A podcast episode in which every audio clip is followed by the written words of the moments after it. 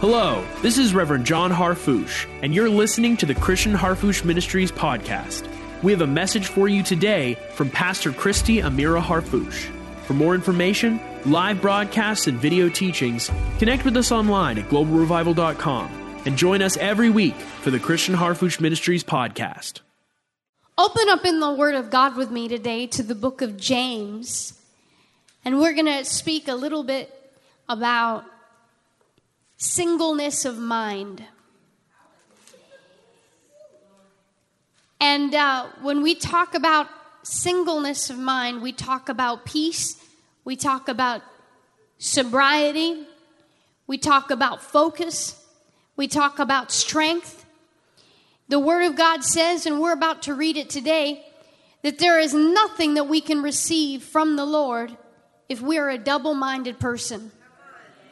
That means that being single minded, being focused, being uh, uh, of one mind is of utmost importance to us. Because we are not those who are willing to go without having our prayers answered. I'm not willing. I don't know about you, but I'm not willing. So that means that I need to discover what are the tools, what are the uh, revelations, what is God showing, what is God telling us on how we can live our life with a single mind, one mind, not, not many minds, not many ways of thinking, just the right way of thinking.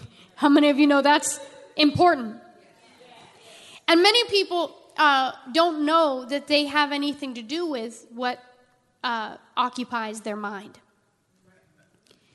How many of you know that there are many people that think that they have they can't help it? Their mind runs them. Their thoughts run without them. But how many of you know that that's not the way that it's supposed to be? We're called by God to walk in peace. We're called by God to have a focused faith. Actually, without having a focused faith, we cannot move with God. We have to have uh, that oneness in our mind, that focus in our mind. So, how does that come? Well, that's what we're talking about it. Let's talk about it. So, in James, in chapter 1 and verse 5, it says, let's read it together. If any of you lack wisdom, let him ask of God that giveth liberally to all men and upbraideth not, and it shall be given him. So, how many of you see if you lack wisdom, and that word wisdom is not some uh, spiritual word that only applies to a lofty spirituality uh, uh, of wisdom. How many of you know that we have been taught so much that God's ways are higher than our ways, His thoughts are higher than our thoughts, which is true? How many of you know that's the truth? But it's taught to us in a way that says, hey, yeah, we know that's a, what the Bible says, but that's way higher than we live. How many of you understand what I'm talking about? So there's a separation in a lot of people's minds, and they think that when they're hearing the Word of God, it's applicable only to a spiritual aspect of them, but it's not applicable to their actual life because there's a separation there. His thoughts are higher than our thoughts, His ways are higher than our ways. And people use that as an excuse to say, you never know what God's going to do. But how many of you know that this is His will and His testament and more than that, he said the new covenant is written on our hearts and in our mouth. Right? So that means that the Bible says that Christ came to demonstrate and manifest the full will of God. Isn't that right? So, how many of you know that Christ showed us the will of God? We don't have to wonder what the will of God is. I, I, I didn't want to stop here, but I'm going to go ahead and stop here. If we don't know what the will of God is, then we can't pray knowing that God will answer our prayers. Because if we in our heart don't now how many of you know there's there's two, there's different prayers. There's a prayer of consecration. There's a prayer that says whatever your will, let it be done in my life. And there are times when we pray that because we don't know the will of God. But how many of you know that if if you're sick, you don't have to pray if it be your will, Lord, heal me. Because he already revealed his will is to heal. He already said that by my stripes you were healed. He already said he sent his word and healed them. He already showed in the word of God that Christ came to be a sacrifice to pay the price so that we would not live with sickness. So, how many of you see that when you know the will of God, you don't pray if it be your will, you pray God's will? How many of you could say amen about that? So there are times where we say, Lord, if it be your will. That may be, maybe you have two jobs lined up. You don't know which one's the will of God. You, you can pray that. Right? Maybe you have two schools that you're thinking of sending your children to. You could pray about the will of God at that point. How many of you are with me? But if you know the will of God, then you could be single minded about that. You can be fiercely focused about that. You can have blinders on your eyes to everything that is not the will that God revealed. If God said it, then that's what we put our faith on. We don't allow anything else to come in and sow another mind in our mind. You say, well, what do you mean another mind? Well, how many of you know that that this is what I'm saying? When we teach his thoughts are higher than our thoughts, his ways are higher than our ways, that is true.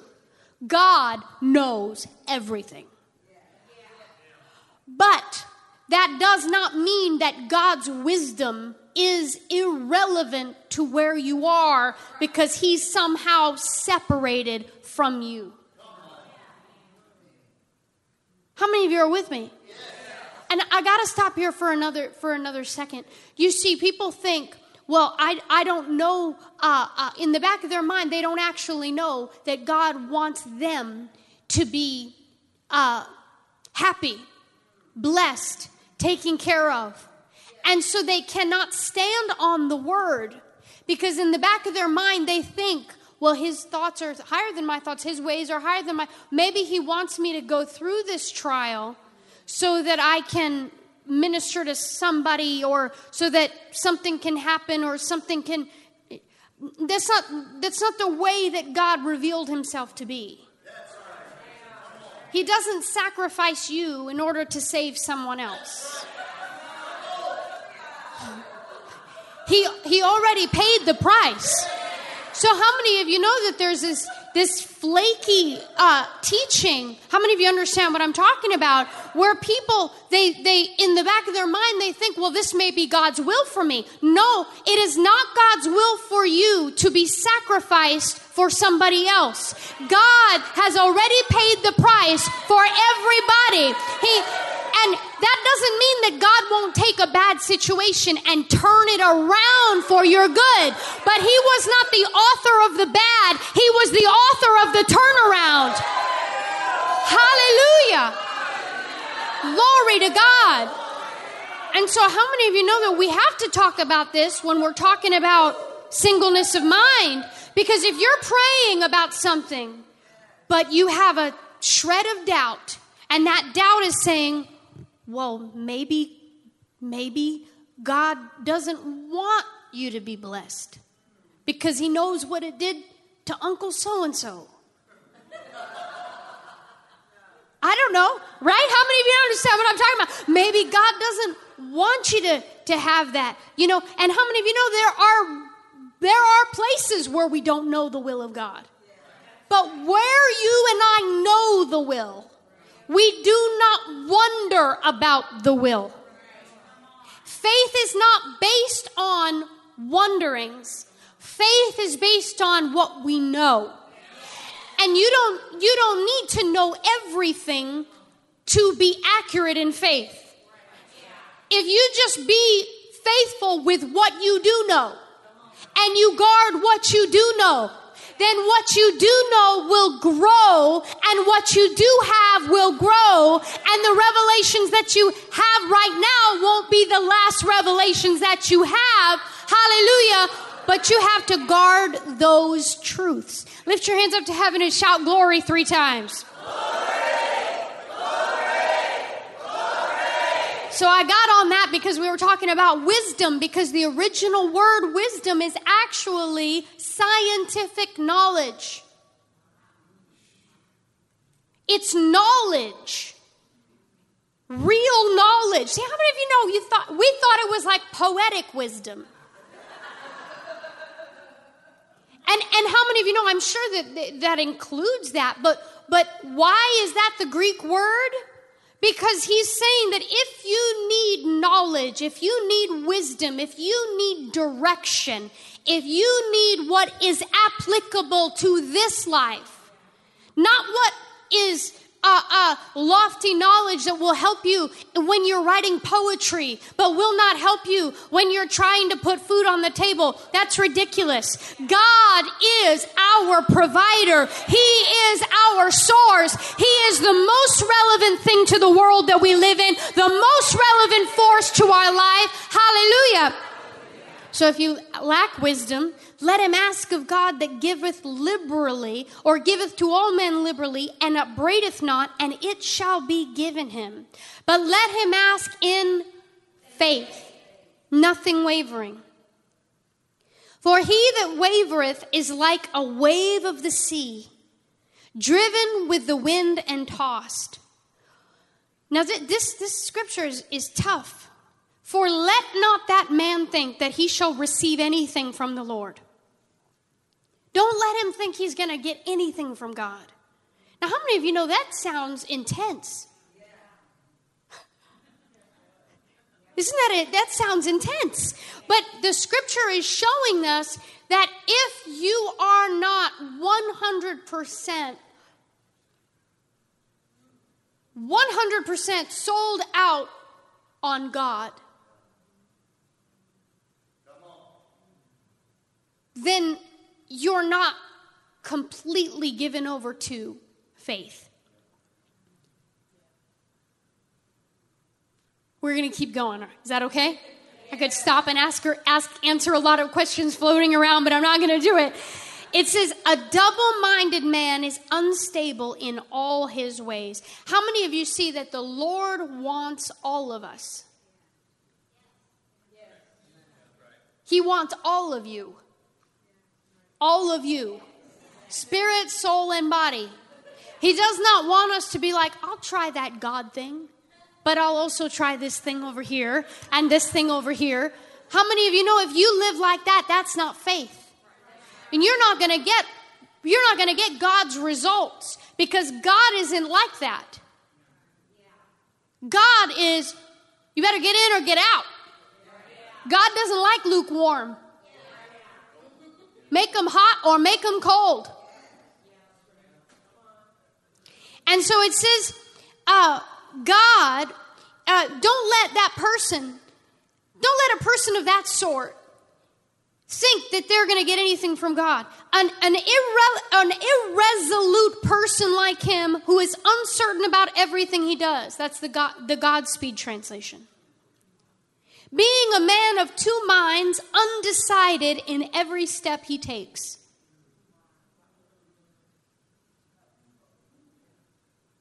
Now, somebody, this is, this is where I'm, this is important for us. Hit, hit, hit yourself and say, hey, this is important for me.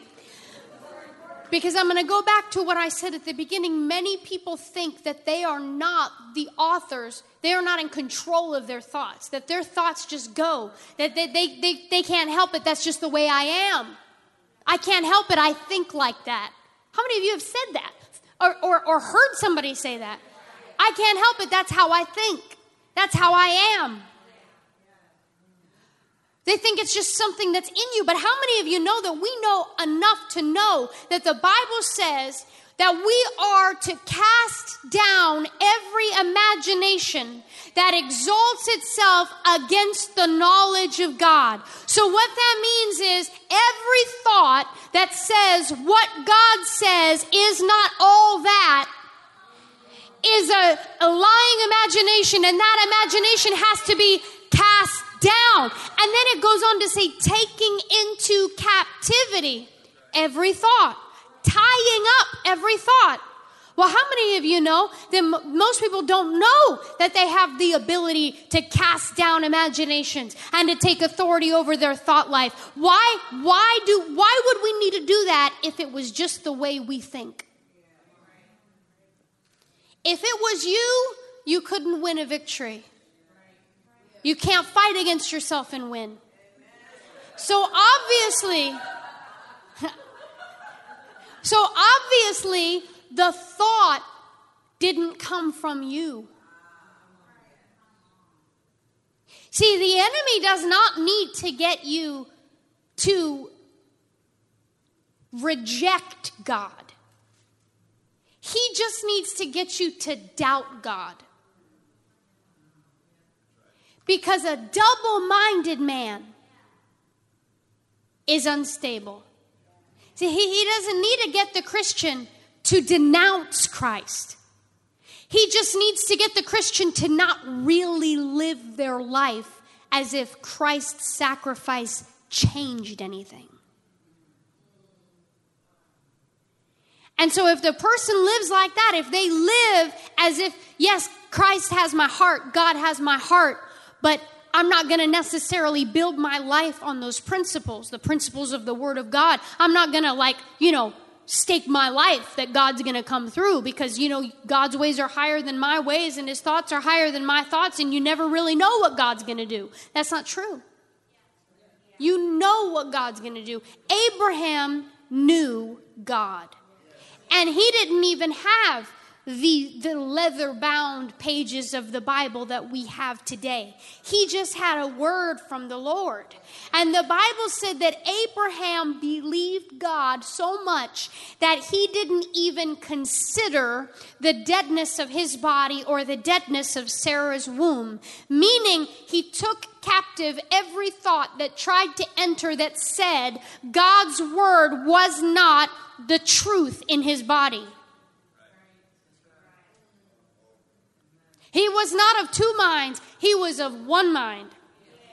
And that mind so trusted in God that when God asked him to give his only son, Abraham had already received Isaac back by faith, knowing that God is not a taker, but that God is a giver. He was so sure about the will of God for his life that he was willing to go the extra mile, knowing that God would come through for him.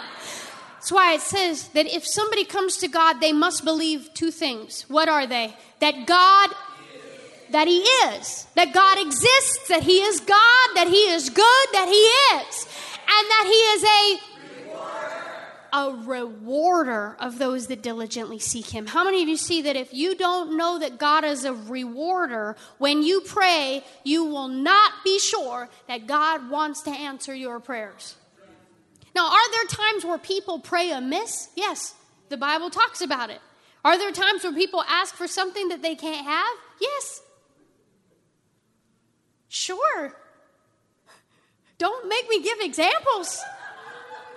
If, if, but if the, if the Bible promises it, if God promises it in the Word of God, then you don't have to wonder about God's will. You know God's will. And that means that every thought that comes in, so, so we have to be on guard. Somebody say on guard. on guard.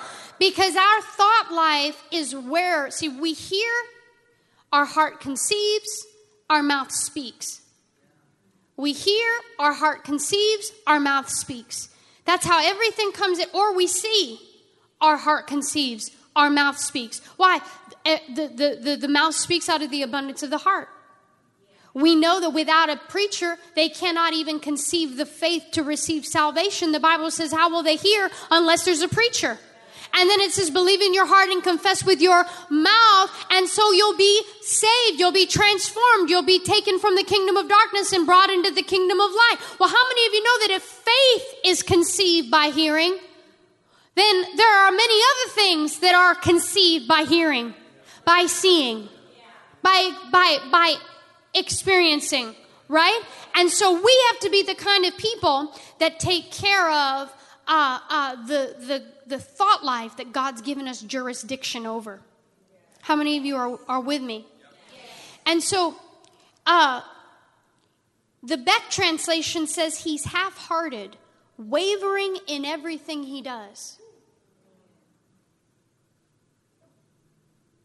So I'm going to go with, with you to 2 Timothy, and then we're going to go back. What is double mindedness? Double mindedness is, it's a Greek word here, dipsuchos. It means of two souls or of two selves. Two souled or double minded. How many of you see there's a lot of teaching that could make you a double minded person? If you feel that you're still a sinner, then it will be very hard to pray the prayers of a just saint who receives much from the Lord. The Bible says the prayers of a righteous man avail much. If you believe you're a sinner, then you're going to be double minded in that prayer. How many of you know what I'm talking about? Smack yourself and say, hey, keep on this train. And so, somebody who believes that they're a sinner cannot pray as a righteous person. The prayers of a sinner don't avail much. The prayers of a righteous man avail much. So, how many of you know that you and I have to be of a single mind? We have to know what the Bible said, and we have to refuse everything that the Bible didn't say. We have to receive what God gives. See, how many of you see lack wisdom? Ask God. He giveth liberally, He upbraideth not. We know that that wisdom is not non relevant wisdom. It's not some sort of a divine wisdom that is not applicable to this world around us. It is real wisdom.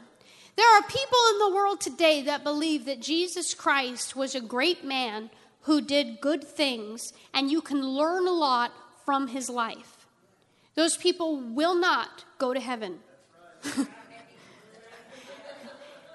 Unless they choose that Jesus Christ is their Savior, that He is God, that He washed them of their sins, that there is only one way to God, and that is through Jesus Christ, through His flesh, hallelujah, through His sacrifice. So, how many of you see that they think that there is a wisdom that you can learn, but it's not really applicable to the transformation of who they are? Now, if you have a Christianity like that, your Christianity will stay invisible. You will never experience or see the manifestation of that Christianity. Or very rarely, maybe. Now, how many of you don't want that kind of Christian? You want, you want to have what God said in the now. How many of you want prayers answered? You want God to hear you. You want to know how to stay peaceful how to have a sober mind. And so it says in 2 Timothy, for God has not given us, 2 Timothy 1 7, let's all look at it. God's a giver. And you know, later in James, James says, every good gift comes from God. You and I have to be completely persuaded of the goodness of God. You, it's easy to surrender to a good God. It's hard if you wonder about God. And how many of you know there's been a lot of stuff that's caused wondering? There's been a lot of, th- of, of people that have. Uh, I'm not. That's not my message. That's not my message. We're talking about singleness of mind. Second Timothy 1 7. For God has not given us the spirit of fear, but of power, love, and a sound mind. So God has not given us a spirit of fear, right? He has not given us that kind of a spirit. And that word, fear, is the word timidity. He has not given us the, the spirit of timidity.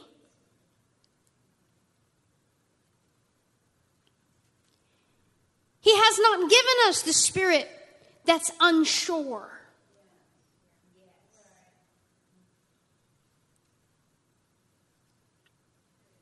The, the, uh, one translation says, For the Spirit that God has given does not impart timidity.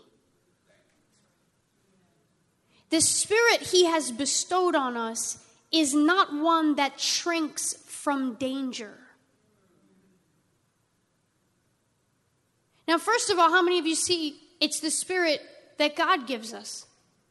So it's not a courage that we come up with ourselves, it's a gift from the Lord, a gift of courage, a gift of faith, a gift of boldness, a, a, a gift that that knows God and knows how to pray to God. The Spirit Himself prayeth through us with groanings which cannot be uttered. We know the will of the Lord and we pray that will out. Even when we don't have the words, we have the answer. Even when we don't know exactly what to pray, we know in the Spirit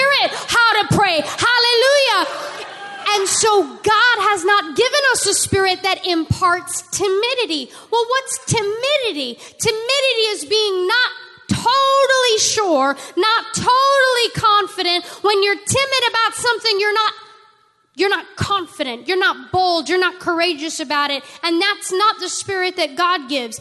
Then how many of you know that if it's not the spirit that God gives, then it's not the spirit that we're called to have? If it's not the spirit that God gives, then it must be a spirit outside of God. Right? So it's not the spirit of cowardice, one translation says. My goodness. So, one, we have to know that God did not give us the spirit of fear. So, God didn't give it. So, how many of you know that if you get a package and you don't know who it's from, you might not open it? I suggest you don't. That's my suggestion. That's just the way that I am, okay? But I mean, if you get a package and you don't know who it's from and it's not good, don't keep it. Send it back or throw it away. Get it out of your house. It's not from God. Fear is not from God. Timidity is not from God. Insecurity is not from God. When you're insecure about something, it means that you're not confident in it. Now, insecurity and fear is a spirit. That means sometimes we feel it, but that doesn't mean that it's who you are. And that means that it's, it's, hallelujah, something that you have authority over. I'm not going to preach unless you get this tonight. Hallelujah. And so God didn't give it, so that means it came from somewhere else. Well, where, where does doubt come from? If you find out where doubt is coming into your life from, shut that faucet off, shut that channel off, shut that, block that number, you know, delete that app. whatever it is, whatever it is, don't let it come in. So if you do not see it, you do not hear it, then you don't have to wage a battle over it. Now that does that I that doesn't mean that we live in a bubble. You can't. How many of you know you can't live in a bubble? God didn't make you a champion so that you would never need to be a champion over anything. It, it does no good to be more than a conqueror if you're not conquering. How many of you are with me? Yes. But that does not mean that people are not allowing some streams of information into their life that they really don't need to deal with that kind of warfare. If you don't have to be, uh, uh, if you don't have to hear doubt and unbelief, turn it off. If, if you don't, if you don't have to hear uh, or see something that you have to wait battle about afterwards, just shut it off. It's not worth it. You are too valuable to God to, to battle things you don't need to battle.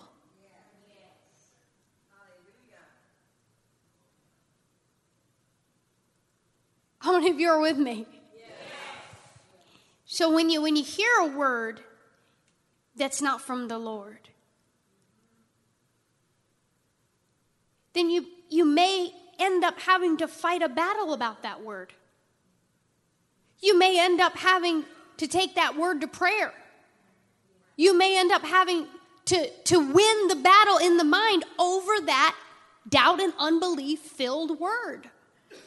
So if you don't have to hear those words, don't. Because if you you don't have to fight that battle. Amen. And so number there's three points here I'm trying to get to. Number 1, God didn't give us that spirit. So it's from somewhere else. Now the reason we need to know that is that means that we don't have to keep it. We don't have we don't have to give it a house. We don't have to give it a room. All right? Number two, uh, we know that fear is a spirit. So if it's a spirit, that means that we have authority over it. We have authority over the spirit of fear. Number three, we know the antidote. He didn't give us a spirit of fear, but power, love, and a sound mind. So the antidote to the spirit of fear is power, love, and a sound mind. Well, we know that power, that word power is the word dunamis. That's what God gave us. That's miracle working power. Divine energy, divine ability. That's the power that God gave you. Then He gave you love. That's agape. That's divine love. That's the love that He shed abroad in our hearts. That's not natural love that runs out. That's supernatural love that bubbles over. And then He gave us a sound mind. God gave it. He has not given us a spirit of fear. He has given us a spirit of power, love, and a that word a sound mind means a disciplined or sober mind. A self controlled mind. That's a gift. Now, how many of you know that if you know it's a spirit, wait, fear is a spirit? Faith is a spirit. Fear is a spirit. Sober mind is given to me in the spirit. Oh, well, that changes things.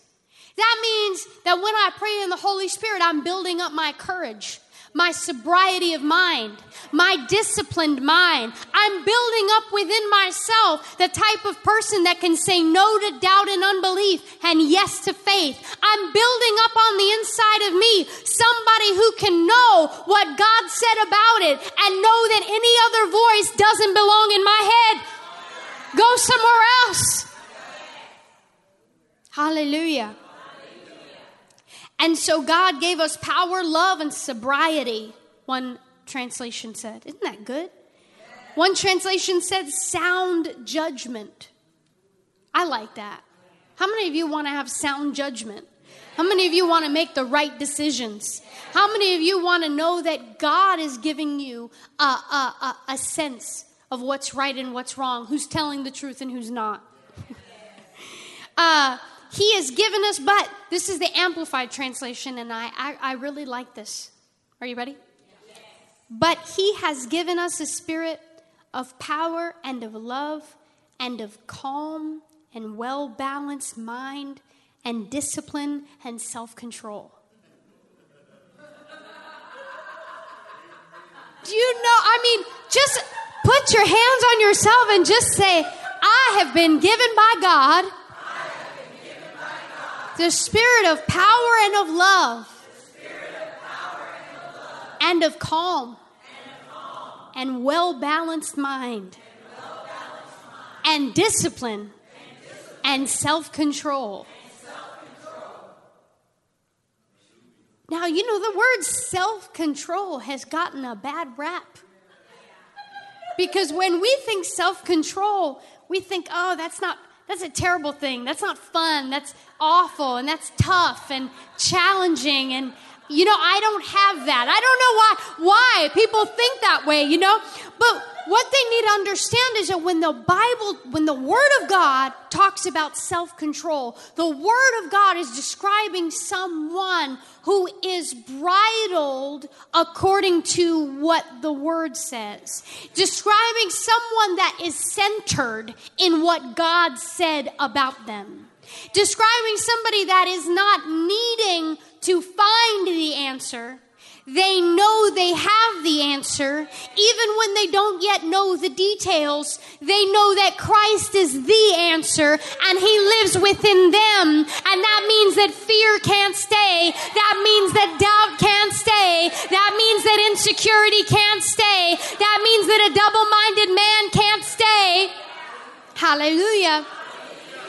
And uh, so we have to know that that's what God has already given us. He's given me a single mind. He's given me sobriety and disciplined of my, disciplined mind. He's given me those things. Glory to God. Thank you, Jesus. He's given me sobriety. He's given me uh, clear thinking. He's given me that. Hallelujah. And uh, let's let's let's go to uh, glory to God. Go to Ephesians in chapter four. Are you getting anything out of this tonight?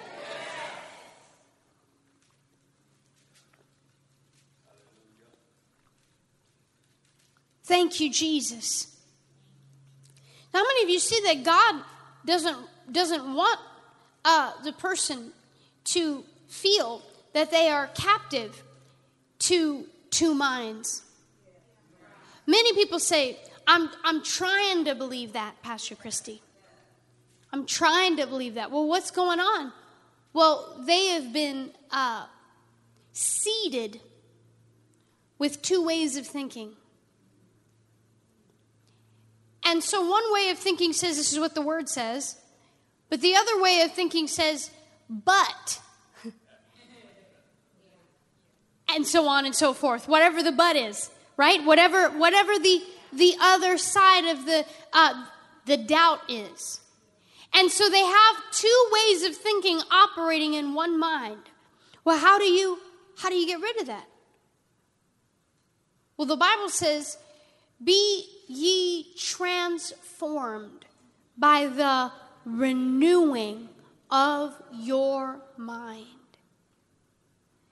Be ye transformed by the renewing of your mind. Well, how, how, how do we renew our mind? Through the Word. And reading the Word is good, but hearing the Word, hearing the Word, is how the Word describes how faith comes. The, the, the very Word itself says faith comes by hearing and hearing by the word of God. And so there, there's an anointing, there is a power, there's an impartation that comes when we hear the word of God.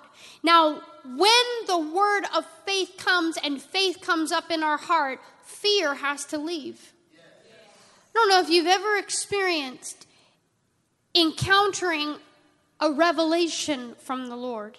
And when you got that revelation, you couldn't even, you didn't even know where fear could, could have been in another country. You had no doubt, no doubt anywhere around you of what God says. Now, what, what about when you do sense doubt? Does that mean that you can't be in faith? You know the answer. What is it? What is it? No. no. Shout it. No. no, because you could sense doubt, but you can resist doubt.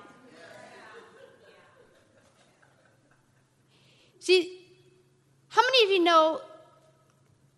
I'm going to use this as an analogy.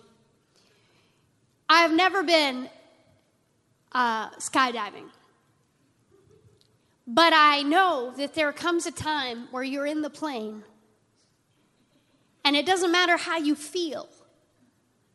You have to decide whether you are going to jump out of the plane or whether you are going to stay in the plane.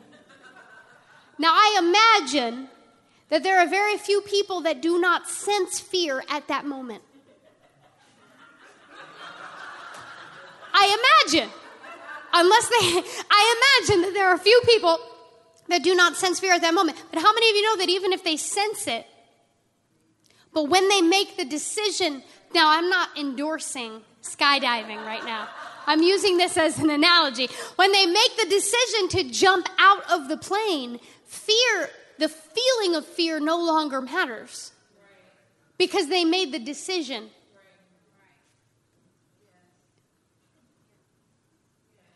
And someone's like, what does that have to do with anything?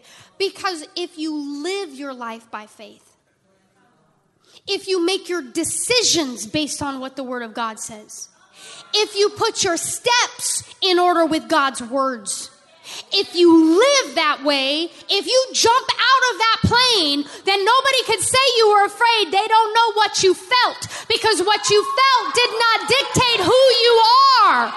Hallelujah. So, who you are was not how you felt at that time. Who you are was a skydiver. Hallelujah. And so, and the the the walk of faith is a lot more um, reliable than skydiving. God is better than any parachute. You can count on Him more than you can count on anything else. But how many of you know that there are times where you have to make the decision that you are going to follow God no matter how you feel, no matter what you sense, you're going to follow God's word. That's why it's so important that we know the word of God because we cannot be led by our feelings.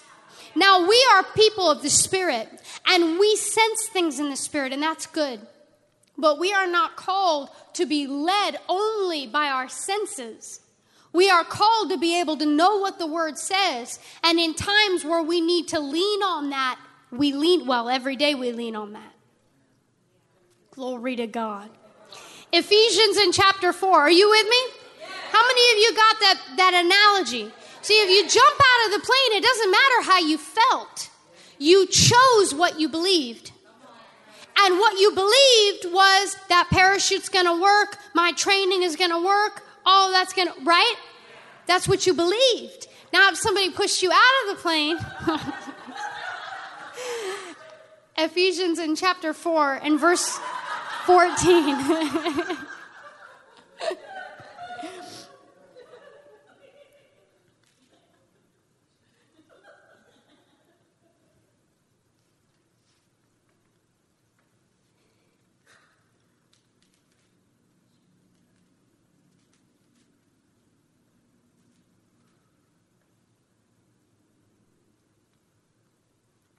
Ephesians in chapter 4 and verse 14. That we henceforth be no more children, tossed to and fro, and carried about with every wind of doctrine, by the sleight of men and cunning craftiness, whereby they lie in wait to deceive. Now, the reason I went here is because James says that if you're a double minded person, you are like someone who is tossed to and fro with the wind. And the only other time, uh, well, th- this portion of scripture came up on my spirit because this is also talking about being tossed, carried about with every wind of doctrine. And so it says that we henceforth be no more children or infants. That word is infants. That we no more be infants tossed to and fro and carried about with every wind of doctrine. And that word doctrine means teaching. You're not called, we're not called to shift every time somebody teaches an opinion. See, that's where a double minded, that's where a double mind comes from. If you listen to two opposing voices and you let them in, how many of you know there's a difference between hearing something and regarding it uh, uh, as truth? How many of you know you can hear stuff and be like, mm mm. and it doesn't really it doesn't bother you. It doesn't get into your mind. You know what i mean? I mean you know not every movie that you watch with your children you you believe the characters in that movie. How many of you know what i'm talking about? There's a difference between hearing a voice and that voice being something that you regard and you listen to as if it's good for you. And there's a difference between natural knowledge and supernatural spiritual revelatory truth. And so when you hear things, you have to make the decision that I'm going to stick with what the Word of God says. Why? Because there's other teachings. And the Weymouth says, according to men's cleverness and unscrupulous cunning, that makes use of every shifting device to mislead. Wow. You got to stay away from that kind of teaching. Through the trickery of men with their ingenuity in inventing error. How many of you are not in that school? The, and the jockeying of men who are expert in the crafty presentation of lies.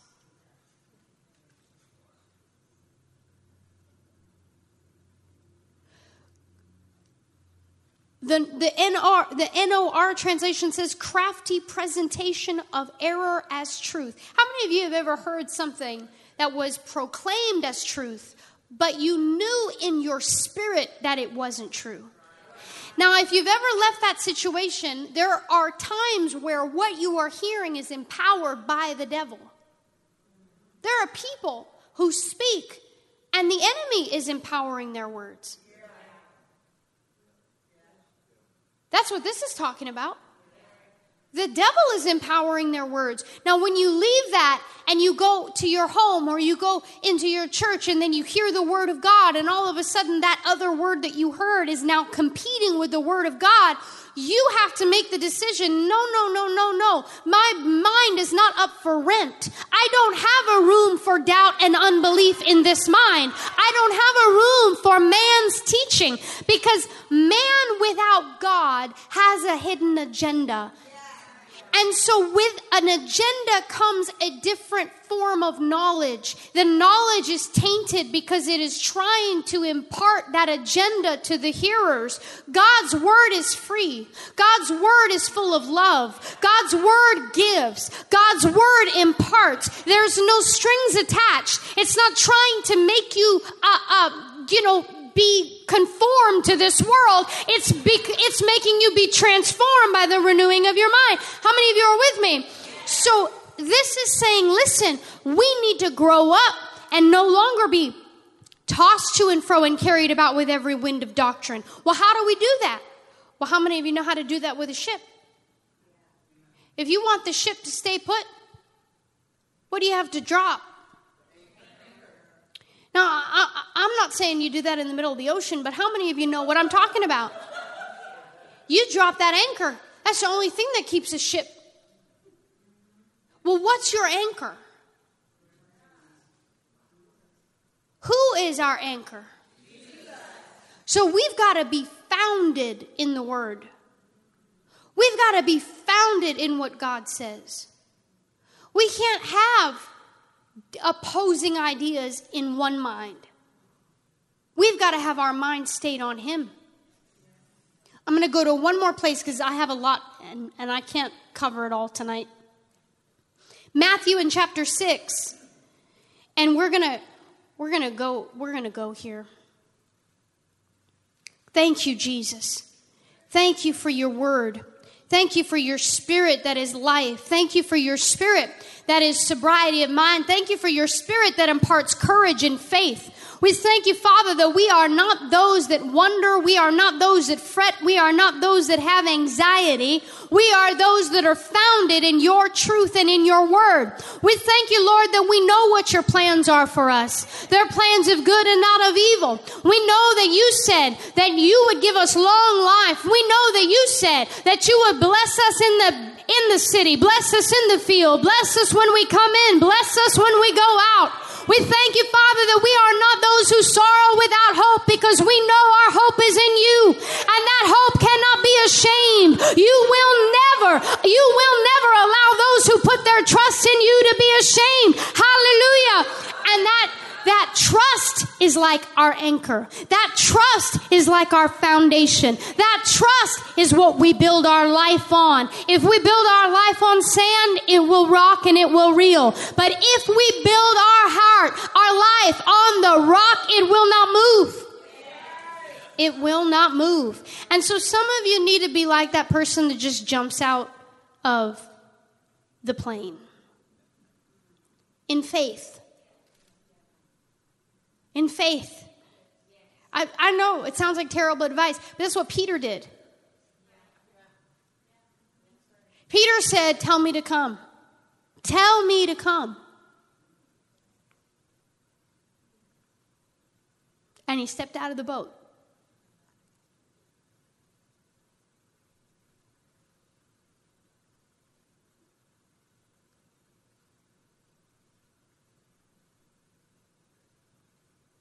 And so in Matthew in chapter 6 and verse 22, it says, I'll wait for you to get there. Matthew 6 22.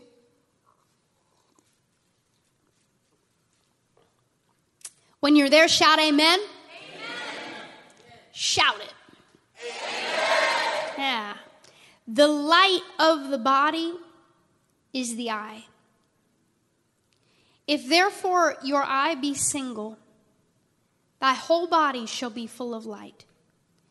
Now, that word eye is the mind's eye. The mind's eye, the light of the eye, the light of the body is the eye. If therefore your eye be single, your whole body shall be full of light. That word single is the word haplos. It's the opposite prefix to double minded. It means one. Simple, sound, perfect. It literally means an undivided focus. How many of you know we know that's the truth because the Bible says, I will keep him in perfect peace, whose mind is stayed on me. So, someone with a single mind, somebody with one eye. What does that mean? Well, how many of you know we have a saying? I only have eyes for you.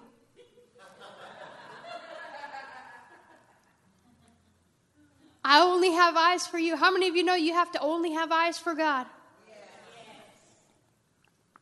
In other words, you have to only regard what He says. It's your authority. It's your it's your baseline. It's the truth. You can build your life on it. You can take it to the bank, so to speak. You can live like what the word, live on that word, build your life on that word. And so then it says, if thy eye be evil. Now, how many of you see the opposite of single is evil? How can that be true? The opposite of having a single mind or a single eye, meaning that you got that eye focus. The Bible says, looking unto Jesus, the author and the finisher of our faith, who for the joy that was set before him endured the cross, despising the shame. Hallelujah. And think about him who endured such contradiction of sinners against himself, lest ye be wearied and faint in your. So, what we look at is affecting the health of our mind. Hallelujah. This is so good. So good. And so, ah, glory to God. And so that word evil, how, how is that the opposite of how many of you know that God doesn't want us to have a double mind? He doesn't want us to pray and pray and pray and pray, but not get anything from the Lord because we're not all the way in God. Do not ride the fence with God. Get in or get out. Get in or get out. Just go all the way. Someone said, Well, that sounds crazy. Okay. and so that word evil is the word diseased. If thy eye be diseased or malicious, if thy eye be ill, the whole body will be full of darkness. Well, what's a what's an evil eye? What's a malicious eye? Wow, it's quite a. Somebody just gave me the evil eye, but I, I'm protected in Jesus' name. Hallelujah. But no, well, in, a, in other words, if your eye is evil, your whole body will be filled with darkness. How many of you know that you can't have an evil eye if you're contemplating the goodness of God? You won't have a diseased mentality if you are meditating on what God said. See, this is what people don't understand about praise and worship. We sing a song that says, My praise is a weapon. And that is a true statement. My praise is a weapon because when I praise the Lord, I am magnifying that He is God over my life. He is Lord over my future. I get the outcome He promises and I don't get anything else. So my praise is a weapon. Glory to God. And so you, you, if we look at let's look at Matthew 6 because this is amazing because when you read that, you think, well, what does that have anything to do with anything? Well, it has everything to do with everything.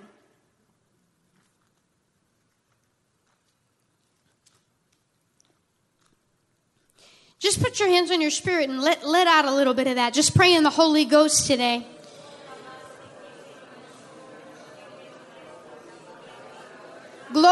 Glory, glory, glory, glory, glory, glory, glory. Glory, glory, glory, glory, glory, glory.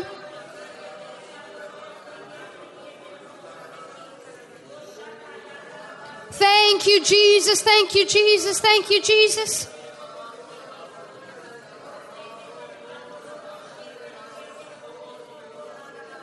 Thank you, Lord. Thank you, Savior. Thank you for the truth. Thank you for your word. Thank you for your anointing. Thank you, Father, for your promise. Thank you that what you've promised us is what we live by. We thank you that tonight that every person under the sound of my voice will experience a new level of courage, boldness, faith, and accuracy. We thank you, Father, that we are not those that are tossed to and fro. We are not those that do not receive what we ask for. No, we are those that set our eyes on you. We set our affection on you. We set our meditation on you. When doubt and wind and wave come, we eject them from our way of thinking and we hold fast to your word for our life in the name of Jesus. And everybody said, Amen. So when we look at Matthew in 6, we see that Christ is speaking about something, he said, The light of the body is the eye. If therefore thine eye be single, thy whole body shall be full of light. But if thine eye uh, be evil, thy whole body shall be full of darkness. If therefore the light that is in thee be darkness, how great is that darkness? No man can serve two masters, for either he will hate the one and love the other, or else he will hold to the one and despise the other. You cannot serve God and mammon. Now, how many of you see how, how are these two things related? Is Jesus just completely changing the subject, or are these two things related to each other? They're related because he goes on to talk about what we seek. So the eye is not only what we set our meditation on, it's also what we set our sights on, what we set our hope on, what we set our affection on, what we make our goal. So if your eye is single and focused on the Lord, your whole body will be filled with light. If your eye is evil, focused on this and that and this and that and things and and natural uh, uh, stuff and all these things. How many of you see that the enemy multiplicity, God one, the enemy confusion, God, peace. The enemy, a lot of stuff. God says, it's all in me. The enemy will try to give you many minds, many focuses, many goals, many opportunities. His way is wide, God's narrow. How many of you see where I'm going with this? And so Jesus then goes on, and I know you know this because I've read Matthew 6 every time I've ministered, probably for the past. As it, I, I love Matthew 6. I, I don't know. I just keep getting more out of it. You would think that I wouldn't have, I switched Bibles because Matthew 6 is falling out of the other one, and I still get more out of it. He says in verse 25, well, let's keep reading. Well, that is keep reading. Okay. Therefore, somebody said, I'm trying to follow you, Pastor Christie, but you're, you're swerving. I'm sorry. I'll, I'll stay focused. Matthew, Matthew 625. Are you there? Okay, go. Therefore, I say unto you, take no thought for your life, what you shall eat, what you shall drink, nor yet for your body, what you shall put on. Now, stop. Isn't this the main source of anxiety for the world? This is the main source of anxiety, which you can't have a sober mind when you're anxious. You can't have, uh, let me, let me rephrase that. You can't have a sober mind when you are under the influence of anxiety. In other words, when you're under it. Now, you could sense anxiety and resist it. That's different. How many of you are with me? But if you know that you, are, I am, I am, not only am I sensing anxiety, I am now anxious, then at that moment, you're not walking in sobriety of mind or peace of mind. It's hard to think, it's hard to know what, what you're doing. That's fear, right? That's that's gonna be where you're timid, where you're unsure, right? All those places are in the area of anxious thought. So Jesus is showing us something. He's saying, listen, you don't need to put your eyes on a million things. You need to set your eyes on one thing and know that in that one thing, everything else you need is supplied.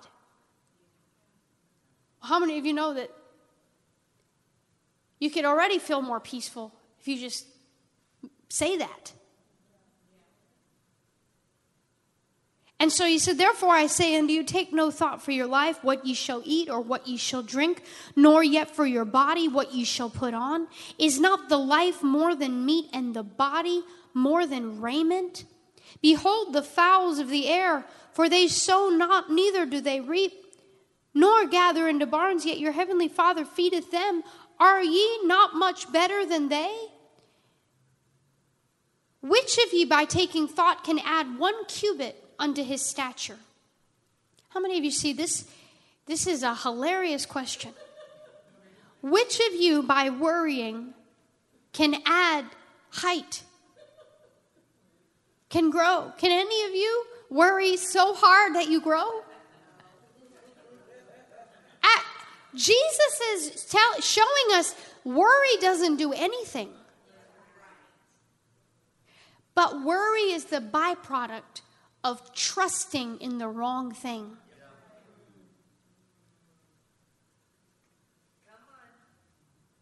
That's now that's not that does not mean that all of us at one time or another do not have to resist worrying. Now that was a double negative, so I hope I said that right, but each of us has to resist one time or another the temptation to worry. That's why Jesus is talking about it. And why take ye thought for raiment? Consider the lilies of the field, how they grow, they toil not, neither do they spin. And yet I say unto you that even Solomon in all his glory was not arrayed like one of these. Wherefore, if God so clothe the grass of the field, which today is and tomorrow is cast into the oven, shall he not much more clothe you, O ye of little faith? Therefore, take no thought, saying, What shall we eat, or what shall we drink, or wherewithal shall we be clothed? For after all these things do the Gentiles seek. For your heavenly Father knoweth that ye have need of all these things. Now, how many of you see in verse 32? If you know that God knows you have need of all these things, you've got to know that He wants to give you all of these things. You've got to know God enough to trust your life to God. We were just talking about this in, uh, let's talk about it, where people say, don't ask for patience. because if you ask for patience, God will teach you patience.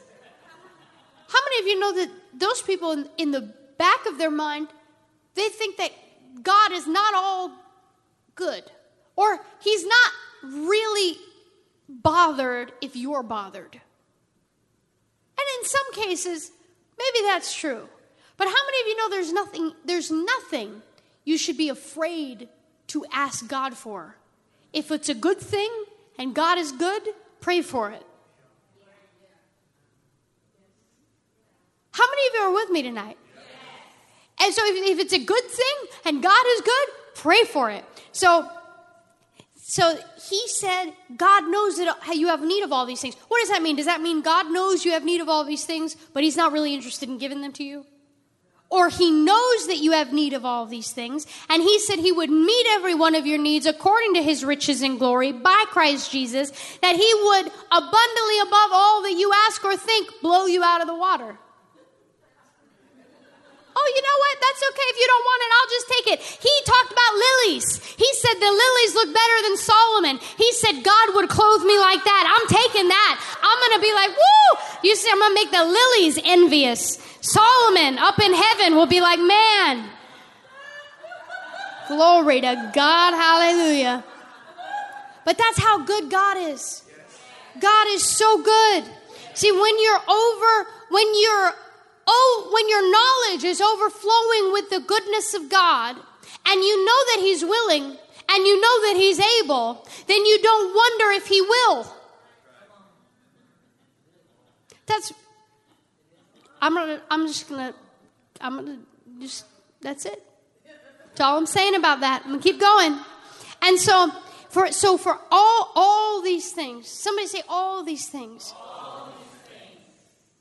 See, if you don't have a covenant with God, you have to worry about all of these things. But then it says in verse 33 But seek ye first the kingdom of God and his righteousness, and all these things shall be added unto you. Seek ye first the kingdom of God and his righteousness, and all these things shall be added unto you. How many of you see single mind, single focus, single goal? It's just that one. Just that one thing.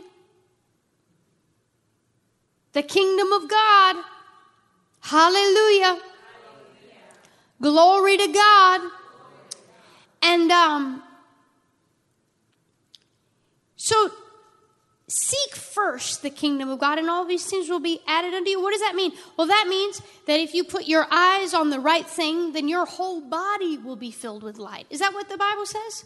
Your whole body will be filled with light. What is light? How many of you know that, that light is the word of God is light? Light is is is the the entrance of his word the bible says giveth light. How many of you think if your whole body's filled with light and your whole body's filled with anointing your whole body's filled with ability your whole body's filled with sobriety of mind your whole body is filled with the fruit of the spirit your whole body is filled with what you need. Why? Because your mind is on the right thing your heart is on the right thing your goal is on the right thing. Glory to god Hallelujah.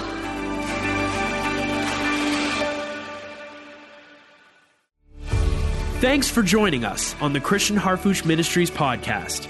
Join us on our other podcast, Miracles Today. Connect with us at globalrevival.com, and we'll see you next week.